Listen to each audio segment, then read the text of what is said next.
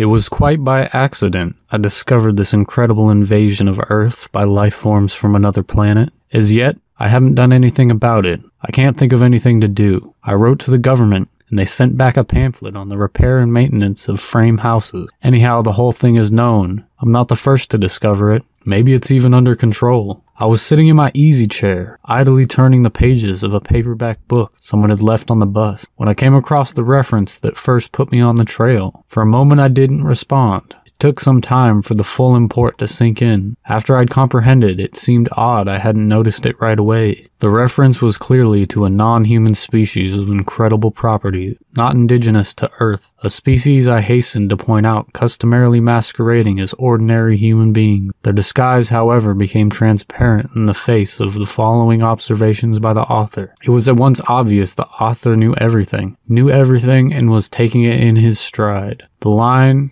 and I tremble remembering it even now, read, His eyes slowly roved about the room. Vague chills assailed me. I tried to picture the eyes. Did they roll like dimes? The passage indicated not. They seemed to move through the air, not over the surface, rather rapidly. Apparently, no one in the story was surprised. That's what tipped me off. No sign of amazement at such an outrageous thing. Later, the matter was amplified. His eyes moved from person to person. There it was in a nutshell. The eyes had clearly come apart from the rest of him and were on their own. My heart pounded and my breath choked in my windpipe.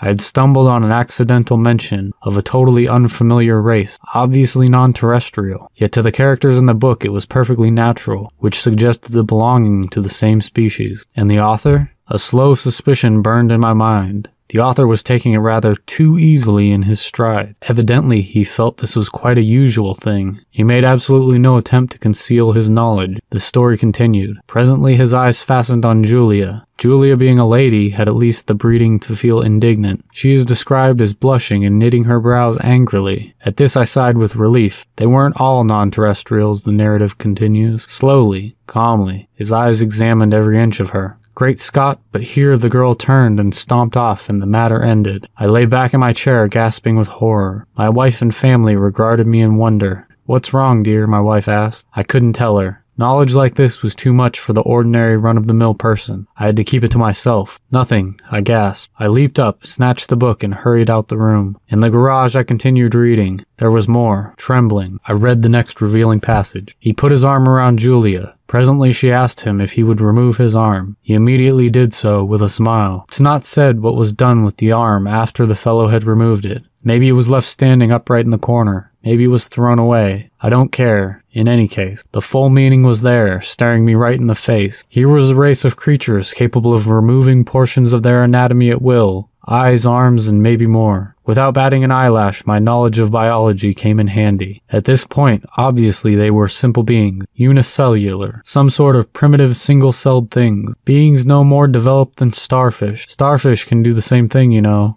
I read on and came to the incredible revelation, tossed off coolly by the author without the faintest tremor. Outside the movie theater, we split up. Part of us went inside, part over to the cafe for dinner. Binary fission, obviously, splitting in half and forming two entities. Probably each lower half went to the cafe, it being farther, and the upper halves to the movies. I read on, hands shaking. I'd really stumbled onto something here. My mind reeled as I made out the passage. I'm afraid there's no doubt about it. Poor Bibney had lost his head again, which was followed by, and Bob says he has utterly no guts, yet Bibney got around as well as the next person. The next person, however, was just as strange. He was soon described as totally lacking in brains. There was no doubt of the thing in the next passage. Julia, whom I had thought to be the one normal person, reveals herself as also being an alien life form similar to the rest. Quite deliberately, Julia had given her heart to the young man. It didn't relate what the final disposition of the organ was, but I didn't really care. It was evident Julia had gone right on living in her usual manner, like all the others in the book, without heart, arms, eyes, brains, viscera, dividing up in two people when the occasion demanded without a qualm. Thereupon she gave him her hand. I sickened. The rascal now had her hand as well as her heart. I shuddered to think what he's done with him. By this time, he took her arm. Not content to wait,